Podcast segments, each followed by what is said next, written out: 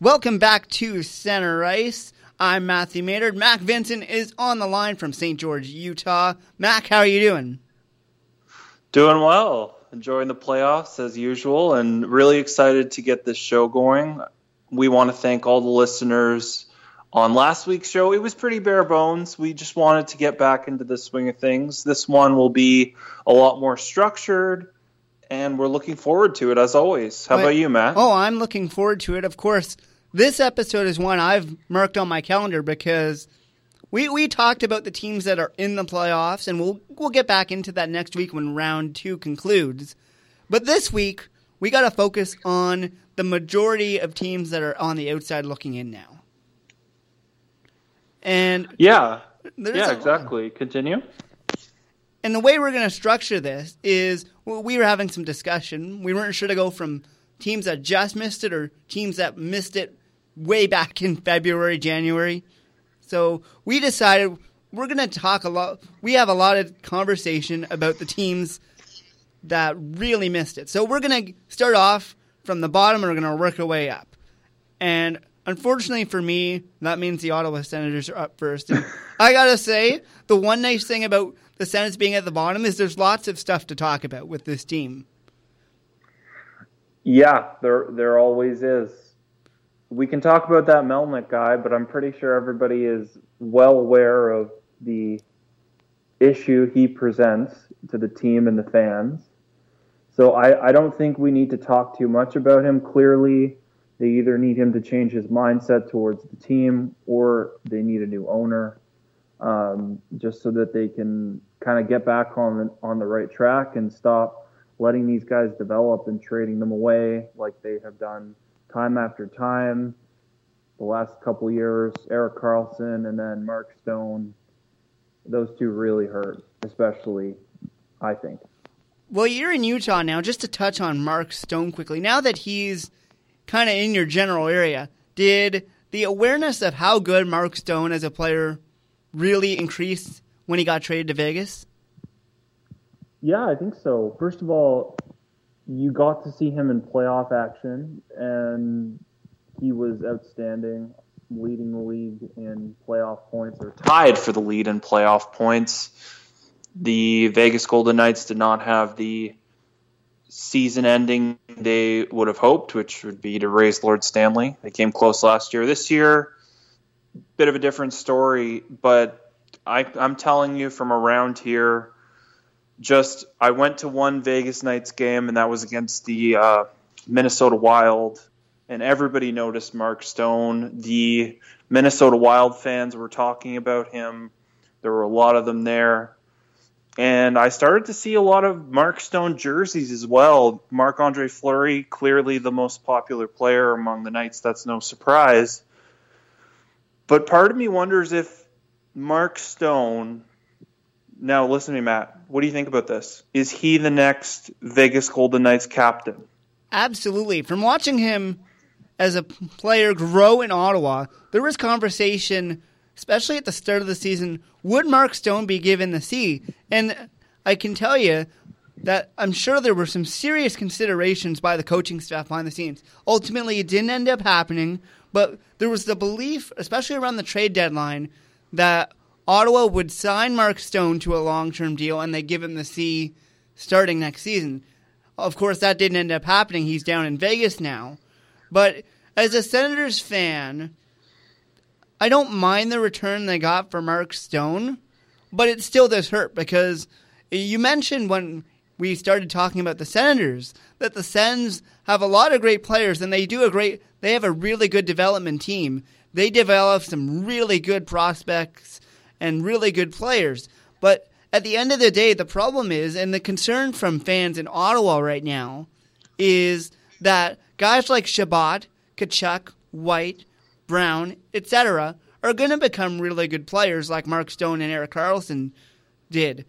But when it comes time to pay them in 3 or 4 years, Melnyk's not going to pay up. That's going to be the concern. Yeah, no doubt.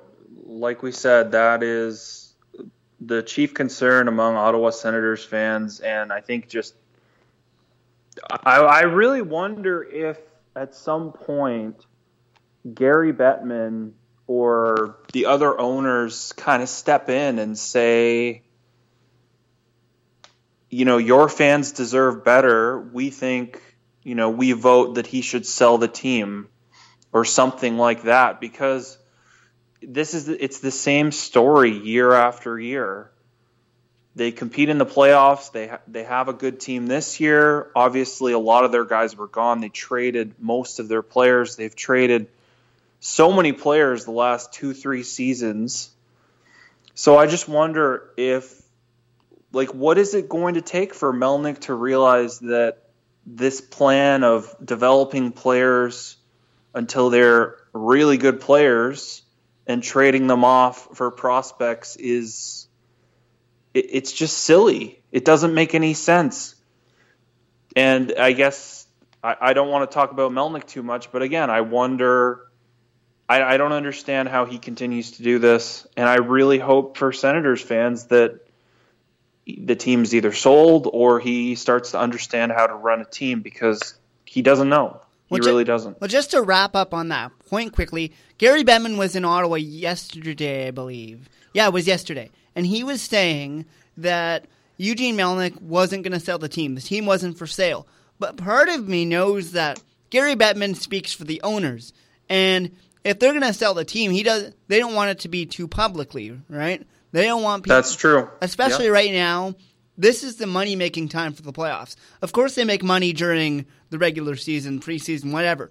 But this is the time when their ratings are at their highest and their income is at the highest. So they don't want to, even if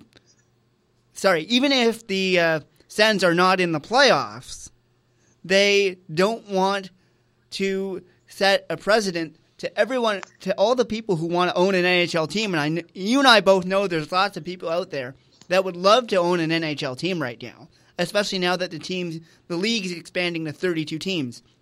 They don't want to devalue the Ottawa Senators. So they're not going to come out and publicly say Eugene Melnyk is going to sell the team. I do think there's been some conversations among the owners saying, Melnyk, if you're not going to sell the team, you need to bring someone else. It can't just be you anymore, because what you're doing, as you mentioned, Mac, is silly.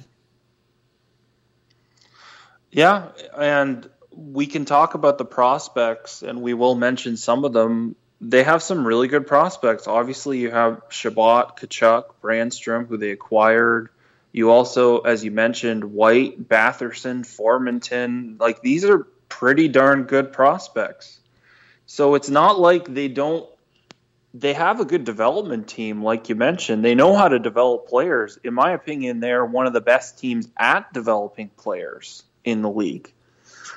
So I really hope that things start to turn around for them, because you know, you're a Sens fan. I know lots of people that are Senators fans, and you just don't like to see an owner have ruling a team with an iron fist like he does and just controlling everything they do. But I think we should move on. Let's talk about the New Jersey Devils, Matt. Well, New Jersey, as much as they didn't finish in as low as Ottawa or LA, I think that the Devils had a more painful season than the Senators, especially after the season they had coming in to this season. The expectations were pretty high, and rightly so. Of course, we all kind of had a feeling in the back of our head that this team isn't going to be as good as the team we saw last year, but there was no reason why they couldn't compete for another wild card spot, especially with their prospects peaking at the right time. They were all having career years. Of course, Taylor Hall was doing Taylor Hall things. He sure was very good.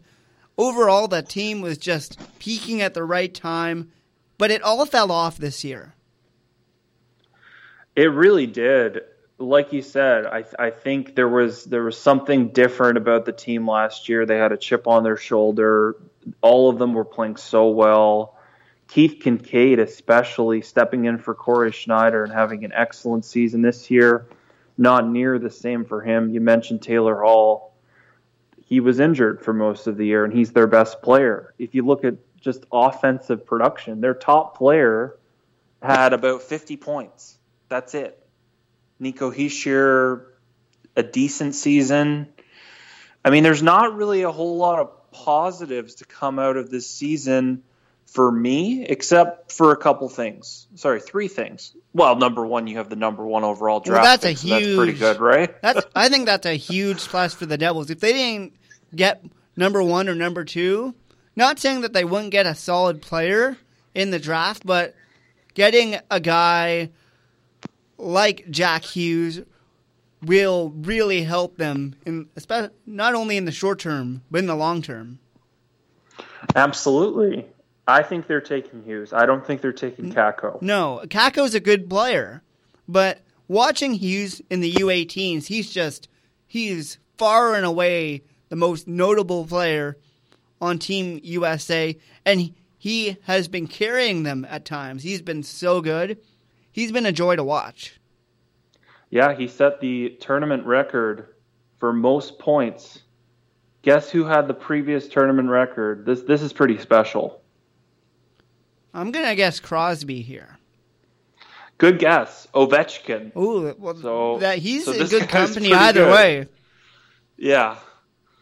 And having Hughes will certainly help bolster that offense. You mentioned how the Devils' offense wasn't that good this year at all.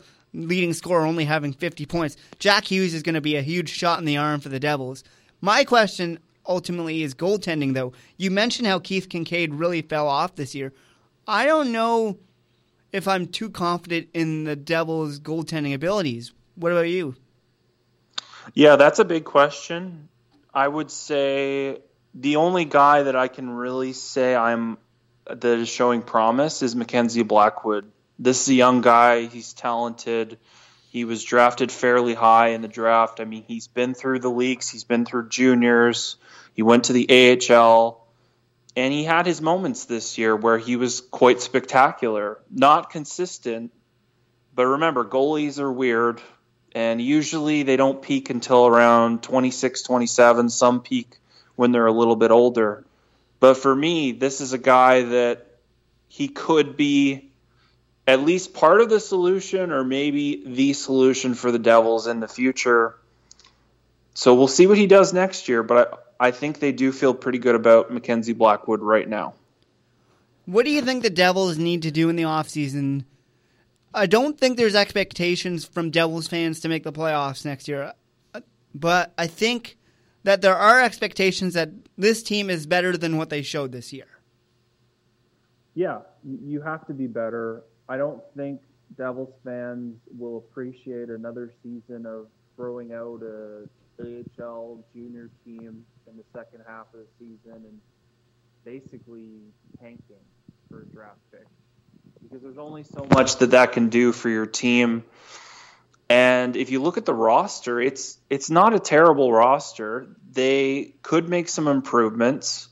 Ray Shero is a very good GM. He may look at trading some people. I mean, I don't know how good they feel about some of their defensemen, some of their forwards. Obviously, it's going to be very difficult to trade a guy like Corey Schneider. That's probably not happening.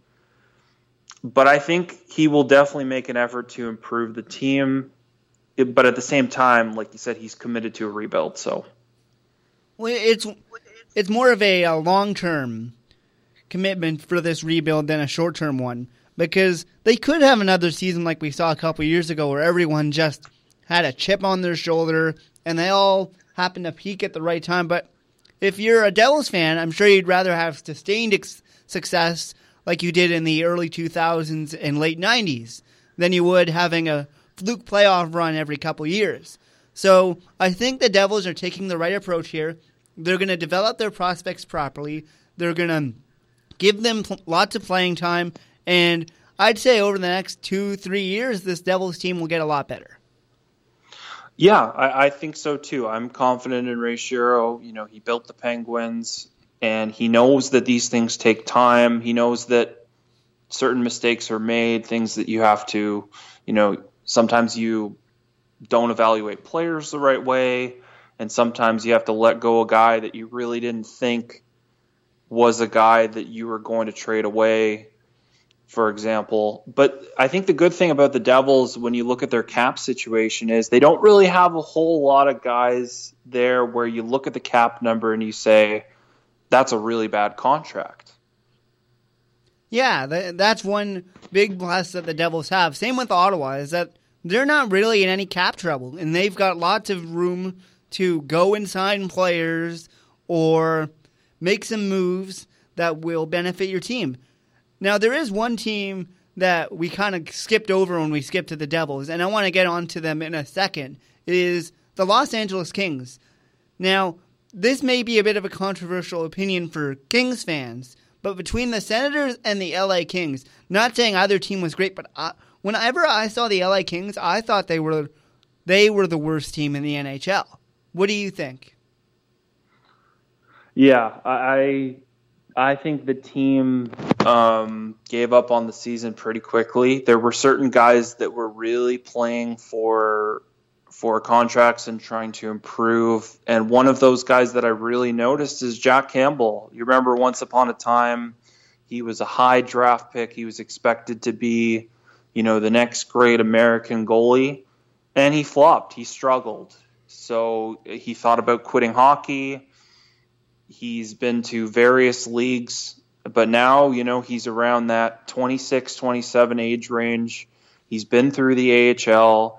And he's really developed into quite a good goalie. Small sample size this year, but he was outstanding, I thought. Yeah, one of the top save percentages in the league in about less than 30 games played, mind you. But this guy could prove to be an absolute steal of a signing for the LA Kings. Absolutely. If you're a Kings fan, to me, it was one of the few bright spots for the Kings this year because not much else was really going right. Of course, there were... I wouldn't say the Kings had super high expectations coming into this season, but I think there were a fair amount of people out there that were saying, well, this team, we're not expecting them to contend for the cup, but we could see them pushing for a wild card spot at best, mediocre at worst. But everything seemed to have gone wrong except for, of course, Campbell this season for the LA Kings. And the cap situation for the Kings isn't all that good either. Yeah, that's a tough one. They have very little cap space. The Kovalchuk signing could not have been worse. 34 points, and I personally didn't notice him unless he was on the power play. No, he didn't have a good season at all. I don't think a lot of people had super high expectations for him coming into the season, but... I don't think anyone imagined him being as bad as he was on the Kings this season. Of course, the Kings did have their fair share of injuries this season, but if you look at cap friendly right now, the Kings only have $2.2 million in cap space. And a lot of the deals they have right now are long-term big money deals. Kopitar is signed for $10 million a year through 23-24. Ilya Kovalchuk, $6.25 million. to the end of the 2020-2021 season. And, of course, Drew Doughty's extension is going to kick in after this season. Yeah, a lot of big contracts, a lot of guys that were part of that kind of older core. And that's going to be difficult for them to navigate. The good thing about the Kings right now is they've got a lot of draft picks. They have 2 picks in the upcoming draft. And they have a lot of really good prospects. I think they have one of the top kind of high-end farm systems in terms of who they've got coming up. You look at Rasmus Kupari, Gabe Velarde, Mikey Anderson, Akil Thomas. Those are their top 4. Really good players. To me, it's not the prospects that concerns me. It's just the cap. If they can navigate the cap and they're patient with their rebuild, that's what it comes down to for most teams, is you just got to be patient and develop your prospects properly. We've seen it time and time again where teams will rush prospects and it doesn't pan out for them. So if the Kings can find a way to move some of their bigger contracts and can continue to let their top prospects develop like they are right now, the Kings could be competing again in the next few years. Yeah, no question. That's a big challenge for Rob Blake. And this is where he has to really put his money where his mouth is. He was picked as the guy to manage this team. This is a difficult situation he needs to navigate when you're managing a team that has won 2 Stanley Cups and still has most of those players around. But you don't have a lot of cap space. Like you said, you do have draft capital. You do have prospects. But navigating with very little cap space is going to be quite difficult. Can he do it? We'll find out. All right, let's move on to Buffalo, a team that had, I would say, decent expectations this year. Of course, getting Rasmus Dahlin at number 1 certainly raised their expectations right away.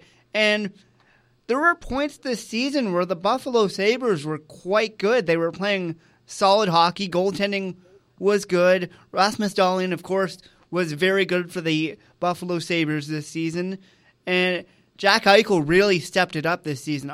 Whenever he was on the ice, especially when he was in Ottawa, I got to see him a few times. He's just a treat to watch. It's his team now, you can tell. And I think that the Buffalo Sabres are a team that are on the rise. Yeah, no question. Like you mentioned, just kind of a tale of 2 seasons. I almost didn't recognize the Sabres team in the second half of the season, apart from, like you said, Jack Eichel, Jeff Skinner, those kind of players. But still a lot of hope, a lot of promise with this group. You still have guys that are developing. Whether or not they've put huge points on the board is one thing. Casey Middlestat, Rasmus Dahlin, Calder finalist, pretty good year for Sam Reinhart. I mentioned career year for Jeff Skinner. And another guy I want to highlight is Ukko-Pekka Luukkonen. To me, this kid represents a future star in net for the Buffalo Sabres, and I believe that he will be.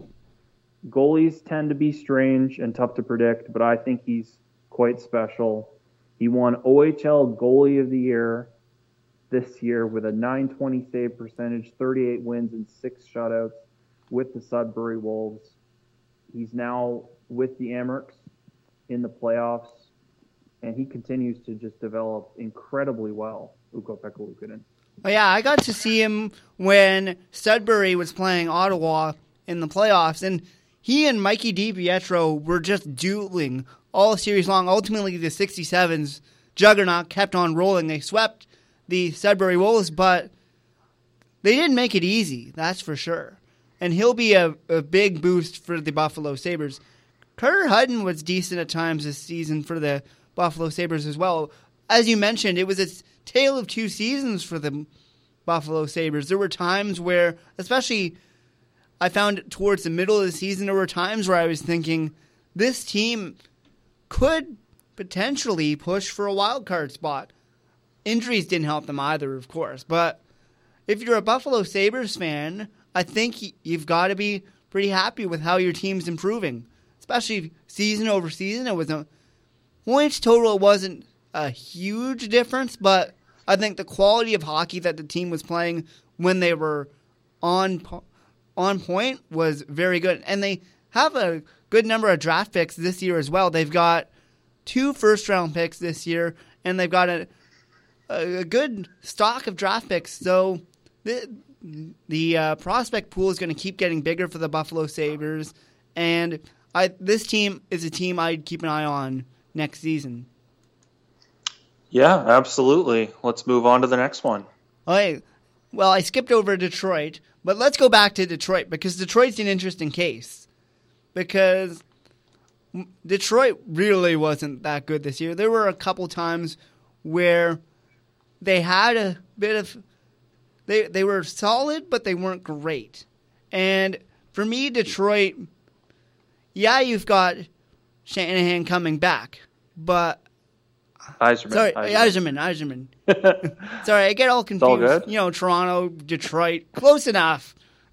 But yeah, you're exactly right. How can I forget Yzerman? Because you know, big Steve Yzerman rink just down the road. Anyways, Detroit, interesting situation with Detroit. To me, Detroit has some solid players in their system, but It's like the Kings, right? It's the cap that's going to hurt them. It is. And you look at that cap situation, they don't have any cap space right now. You look at some of these contracts that Steve Yzerman is going to have to kind of deal with. 32 years old, Justin Abdelkader locked in at 4.25 until 2022, 2023. Like, that is just not a good contract. Danny DeKeyser, $5 million for Danny DeKeyser, locked in until 2021, 2022.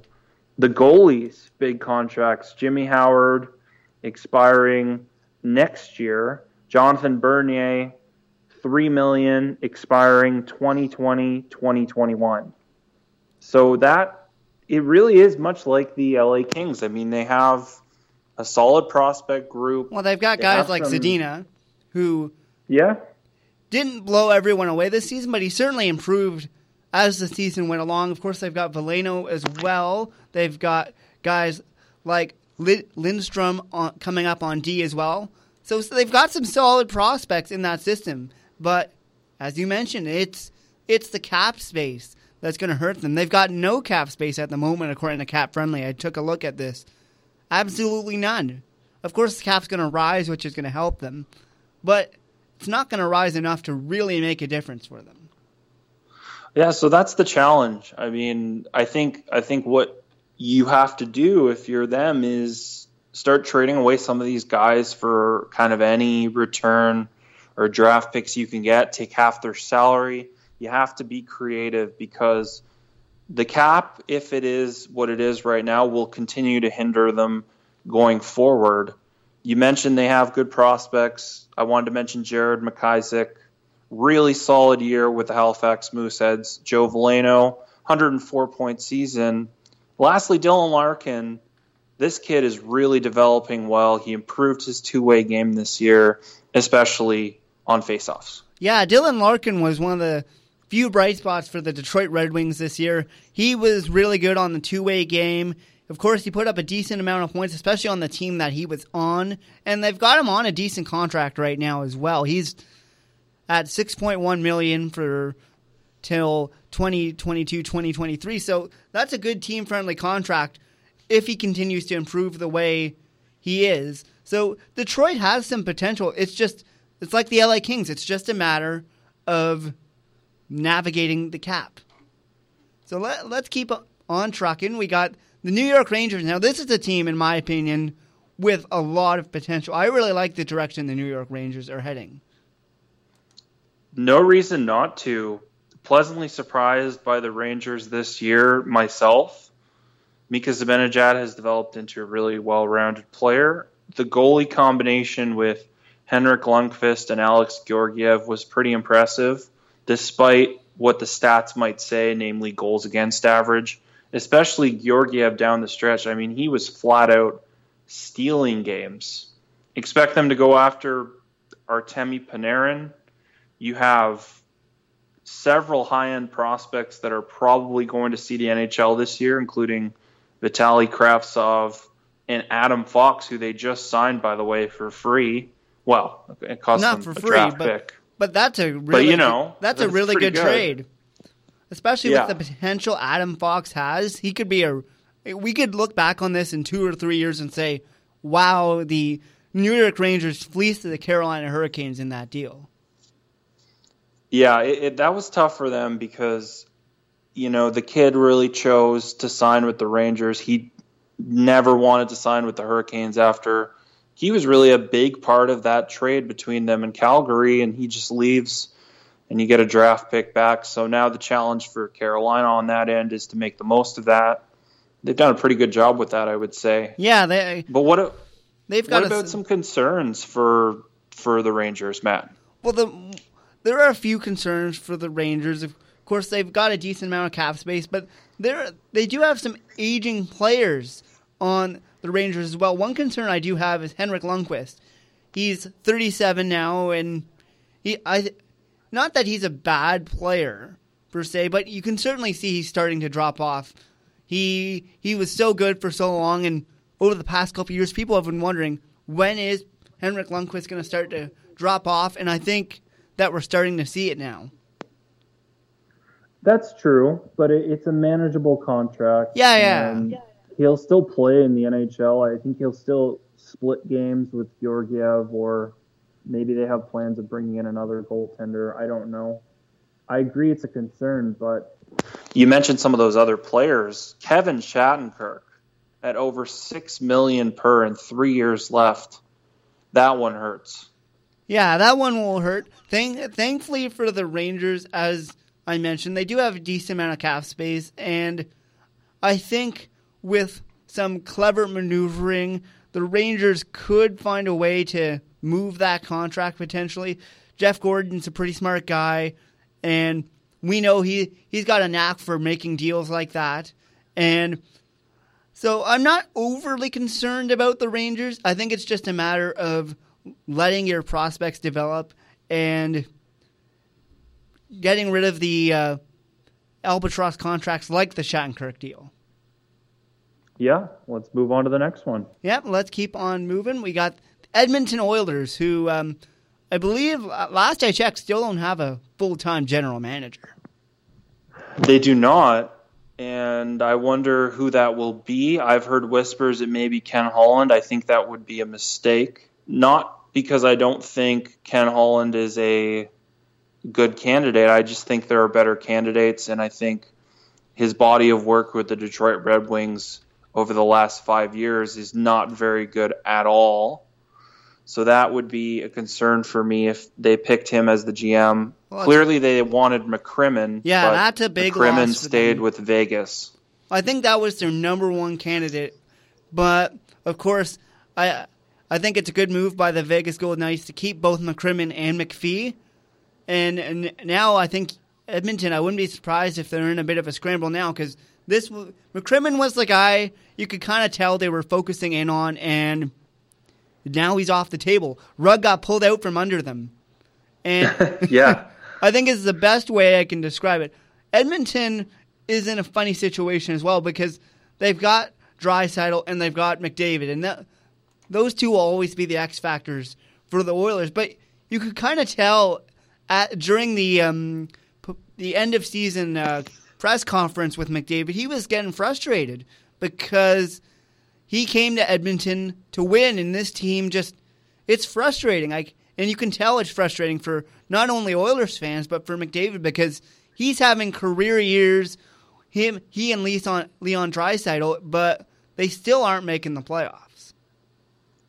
Agreed, 100%. It's pretty simple for the Oilers. They don't have any cap space. The goaltending is questionable. They need a new GM, someone who can help them into a winner again. And you need to surround Draisaitl and McDavid with better players. You need to make the most of that cap number, because they need to move some of these contracts. Maybe you say something like, you say, okay, we're going to do kind of like a mini rebuild for a couple years, and we're going to trade Ryan Nugent-Hopkins and this guy, and we're going to get a high-end prospect and a draft pick in return, and we're going to save a bunch of money so that we can start signing some of these guys that we're drafting, or maybe they have a plan of a trade. It really is very similar to the LA Kings and the Detroit Red Wings. It's pretty simple. You need to maneuver around the cap. You need to make this team a winner again. Absolutely. Would you consider flipping Milan Lucic as well? Because I know he's a leader on that team, but he's got that no-move clause and $6 million a year until 2022-2023. If they can move that contract, I know there are people that like Milan Lucic, but I think getting him off your cap would be a huge plus for the Oilers, don't you? Yes, 100%. That's going to be very, very tough to move. But maybe you say to a team, hey, we'll take half the contract and we'll pay him $3 million. You pay the other $3 million each year for the remainder of the deal, and we'll throw in a draft pick. I don't know, but I think that's a contract to be done. They need to move that contract because it's taking up $6 million of cap. Even if they did half the contract, that's still $3 million extra dollars in cap space that you didn't have to sign players, and now you have it. So it's going to be interesting to see what the Oilers do. Whoever the new GM is will have a busy offseason, that's for sure. Yep. Let's continue. So Anaheim, let's go over to the Ducks. Anaheim had a rough season. They had a really rough season, especially towards the middle of the season. I forget how many they lost in a row, but I think it was 11 or 12 or so. It was a rough season. Of course, injuries didn't help either. Yeah, I mean, John Gibson was under siege most of the year. He was banged up a little bit. He was 6th in saves. He faced a lot of shots. The one thing that I've really kind of started to understand with the Anaheim Ducks is I think in particular their pro scouting needs to be improved, because if you look at some of the trades they've made in terms of at the NHL level, a lot of them are questionable. For example, why did you trade Marcus Pettersson to Pittsburgh for Daniel Sprong? Pettersson was terrific this year for Pittsburgh. He played in every game for them. Daniel Sprong didn't do anything for the Ducks, and I think they lost that one big time. Another cap crunch. You'll notice that a lot with these bottoming teams. Less than $1 million in cap space. A lot of the same players locked up on long-term deals. You do have Troy Terry, Sam Steele, and Maxime Comtois. They're developing pretty well. Oh, yeah. Those three guys are going to be the future of the Anaheim Ducks. Of course, I got to see a lot of Sam Steele this season. I really like watching him play. Comtois, of course, people weren't thrilled with how he played at the World Juniors, but in the CHL, he was very solid this year. I think the Ducks are excited to see him. Anaheim's got a few solid players coming up, but I feel like a broken record at this point, Mac. But it's the cap space that's hurting a lot of these teams. Mm-hmm. So we're starting to run a little short on time, so we're going to speed things up a bit here. Let's go to Vancouver. Vancouver fans have got to be excited about the future now, because I know they didn't make the playoffs this year, but whenever I got to watch a Vancouver game, of course it's a bit tough because I'm on the East Coast and they're on the West Coast.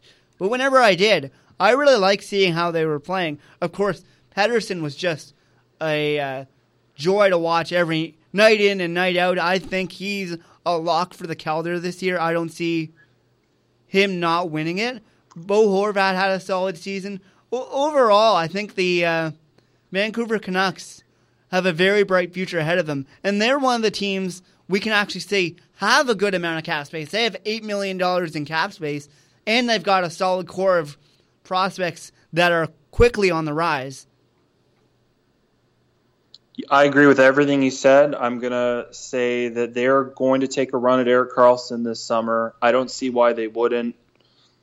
Their team going the right direction, absolutely. If you're the Vancouver Canucks and Jim Benning, you could make a really good pitch to guys like Erik Karlsson this offseason saying, hey, you can come to Vancouver, you can live in a nice city where the winters aren't too bad, and this is a team where maybe not next year, but a year or two down the line, we will be competing for a Stanley Cup. And no question. I'd say that's a really good pitch, because you could say our window isn't open just yet, but it's going to be open very soon. So instead of joining a team where the window is already wide open and could be closing any day, this is a team that's on the rise, and it's an exciting team to watch. It's exciting times in Vancouver, to say the least. All right, let's continue. Yes, let's continue on. Let's go to Philly. Philly's a team that disappoints me every year. I got to be honest. Philly, they disappoint me, because every year we've done our season preview show, I've boasted about how good I think Philly's D is and how their offensive core is pretty solid and their goaltending is going to be good eventually, but everything didn't go right for Philly this season. It was especially on the goaltending end. Carter Hart was good when he came in, but before he came in, I forget how many goaltenders the Flyers used this season, but it was 5 or 6 or something like that. Yeah, they set a league record, I think, for, yeah, it was for the most league goaltenders used.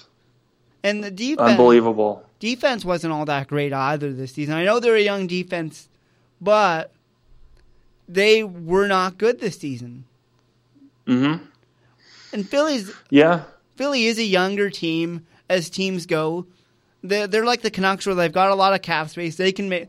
They've got the space to make some big moves this offseason if they choose to do so. Do you like Alain Vigneault in Philly? Do you think that's going to help them this season? I think AV is a good coach. I'm of the opinion that with that team in particular, changing the head coach will not make a dramatic difference, but it will make some difference. You mentioned Carter Hart. I think a full season of Carter Hart, which if you're being realistic is probably somewhere between 45 and 50 games, depending on injuries, etc., how he's playing, is probably enough to get this team at least into the playoff picture. So there is that. They did get something for Wayne Simmons, which I was surprised how much they got, but good for them. Good season for Couturier and Giroux. But like you mentioned, the rest of the roster, mainly the defense, definitely a concern. Yeah, it is a concern. I do think that if you're Philly, you got to be a bit patient with Carter Hart. He's a solid goaltender, but you can't push him too extreme. I agree with you. I don't see him playing more than 45, 50 games next season. He's not ready to take on 60-plus games yet. No, absolutely not. That would be crazy. All right, let's keep moving along. We've got Minnesota. And Minnesota's in a bit of a tough situation as well.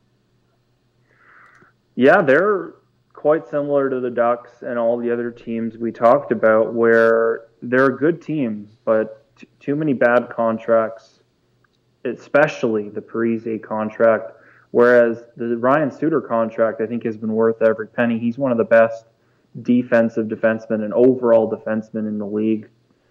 Pretty good year for Devin Dubnyk and the goaltending with Stalock. I don't feel like there's much else to mention. They traded a bunch of guys, so they have a little bit more cap space to work with now.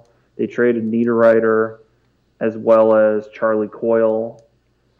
So we'll see. I mean, definitely a big challenge for the GM there. Of the teams left, the one I really want to get to is Chicago. So let's get to Chicago because Chicago didn't have that great of a year. Of course, they made a bit of a run to the wild card in the final couple weeks, but Chicago fans can say, yeah, we were pushing for a wild card, but I'll respond by saying that's because of a weak Western Conference. If they were in the East, they would have been out a long time ago. And Chicago, as much as they still have Patrick Kane, the cap situation, once again, a broken record, is not good for the Chicago Blackhawks. You're right, it isn't. I do want to highlight one acquisition in particular that really paid off for them, Dylan Strome.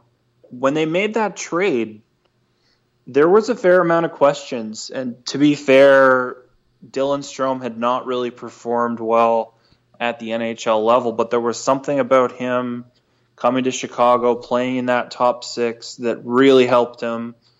I think being around guys like Jonathan Toews and Patrick Kane can't hurt a player like that. He was excellent this year. Obviously, Patrick Kane, Jonathan Toews, you know this. Erik Gustafsson, 60 points on defense. If you predicted that at the beginning of the season, you would have had a lot of money in your pocket. Oh, yeah, or you would have been a mind reader. You could have a time machine go to the future. Now, to me, the two contracts that are really hurting them are Brent Seabrook and Duncan Keith's contract, especially Seabrook's. That's a really tough contract for them to have. $6.8 million per year through 23-24 with a no-move clause. And he's 34 years old. Yeah, that was way too much for way too long. But remember, a lot of this is a former GM's mess that some current GM is cleaning up, because if you remember 5, 6, 7 years ago, the move was to sign your star players to really long contracts, 10, 12 years. Is that the move now? No. Absolutely not. Well, we still see it in other sports like MLB. You and I could go on and on about Mike Trout's contract and Bryce Harper's, but this is a hockey show. So yeah, you can tell the NHL is moving away from that. A lot of GMs aren't as comfortable signing their players to long-term deals like that. Or if they are, they're going to do what they did with Austin Matthews and give him a big signing bonus. Mm-hmm. And I think that's the future of your long-term deal, is you're not going to pay as much in the actual salary, but you're going to pay a lot in the signing bonus. And I think we're going to see more of that this offseason. Now, very quickly, let's touch on a couple more teams. We don't have enough time to get to everybody, unfortunately. But let's talk about the Montreal Canadiens quickly, because if you look at the NHL standings, it's a bit of an oddity here. You've got... Normally, it's your top 16 teams make the playoffs, right? Well, Montreal is at 14th, and they didn't make the playoffs. Montreal, I think, had a very good season. They really did. I think most people were pleasantly surprised with the way this team played, considering the roster and the questions that were asked going into the season. Shea Weber was initially supposed to be out for a long time. He ended up coming back at about the halfway mark, and he was outstanding. Carey Price, solid as ever. Small goal differential, so only 13. Scoring goals was not really the issue. They finished number 8 in the Eastern Conference. Max Domi was outstanding. Career-high 72 points. His previous career-high was 52. Max Domi was a steal from the Arizona Coyotes, because Alex Galchenyuk didn't really do a whole lot with the Coyotes this season. Yeah, he was all right. He wasn't great. Yeah, he was okay, but for what you gave up for him, I'd say it's a steal. Yeah.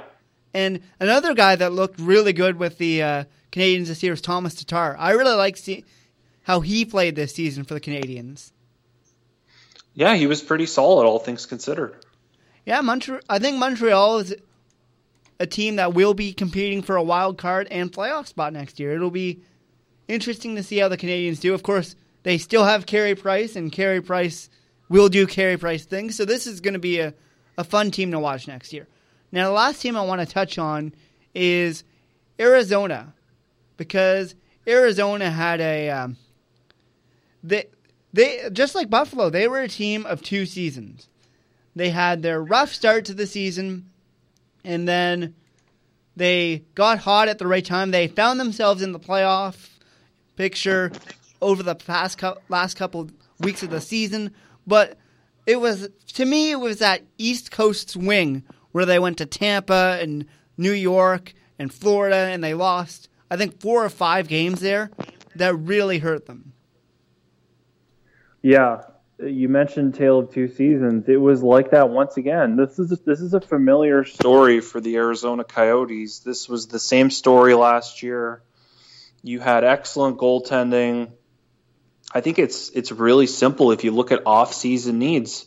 You need guys that can put the puck in the net. Because there's only so much 1-0 or 2-1 games you can play. Yeah, and there's going to be no lack of goal scorers on the free agent market this season, and just like the Vancouver Canucks, I don't think they can make as strong of a pitch as the Canucks here, but they could make a solid pitch saying that we're a team on the rise here, and you can come live in Arizona where it's warm year round. Yeah, absolutely. It's very simple. Now, do we quickly have time to talk about the Panthers? Yep. Last team? Yep, we do. All right. We'll have to squeeze it in, but we can do it. Yeah. So Florida, you and I think thinking back to our season preview all the way back at the start of October, you and I had some pretty good expectations for the Florida Panthers. Remember, they finished the 17-18 season very strong.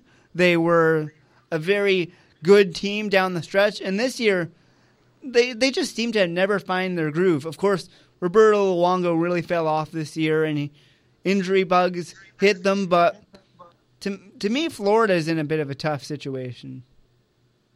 They are, especially with the cap. Another one of those teams kind of like you said, a broken record. You know, Barkov was amazing, 96 points on that team. I can't even say how crazy that is. That's a new career high. His previous was 78, 92 points for Huberdeau. Pretty good seasons from Dadnov, Yandel, and Hoffman. Ekblad was not as noticeable offensively, but I thought he was much better as a two-way defender. Vinny Trocheck, one of their better players, missed much of the season. Tough year for him.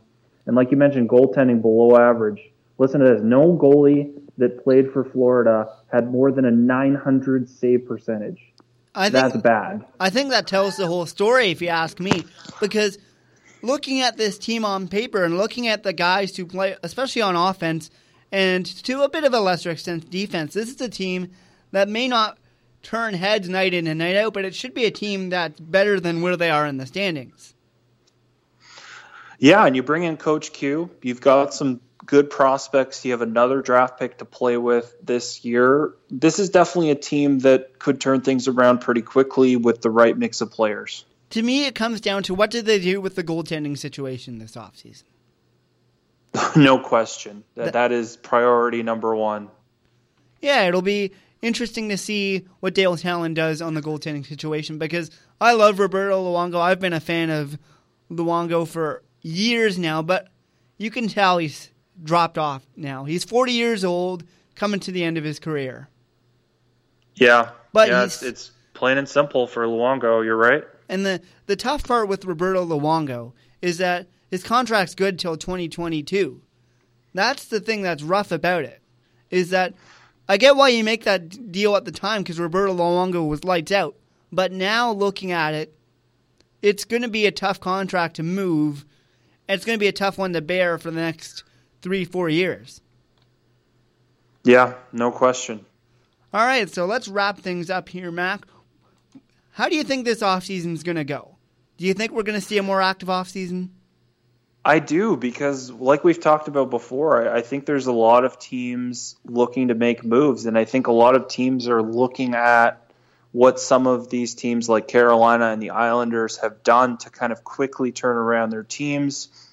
You know, for example, new head coach, new defensive system, some players gone that you wouldn't expect to be gone and making the most of their cap. Signing bargain players like Robin Lehner was an absolutely crazy signing. Same with Peter Mrazek, and there's some other guys like that.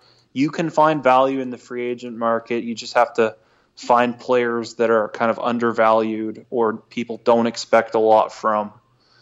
But yeah, I'm really looking forward to it. It's going to be a fascinating offseason, not only for these teams that we just mentioned, but a number of the contenders have big decisions to make. Yeah, absolutely, and we'll get into that more next week when we recap round number 2, and we'll talk about teams that will have some big decisions to make as the offseason quickly approaches.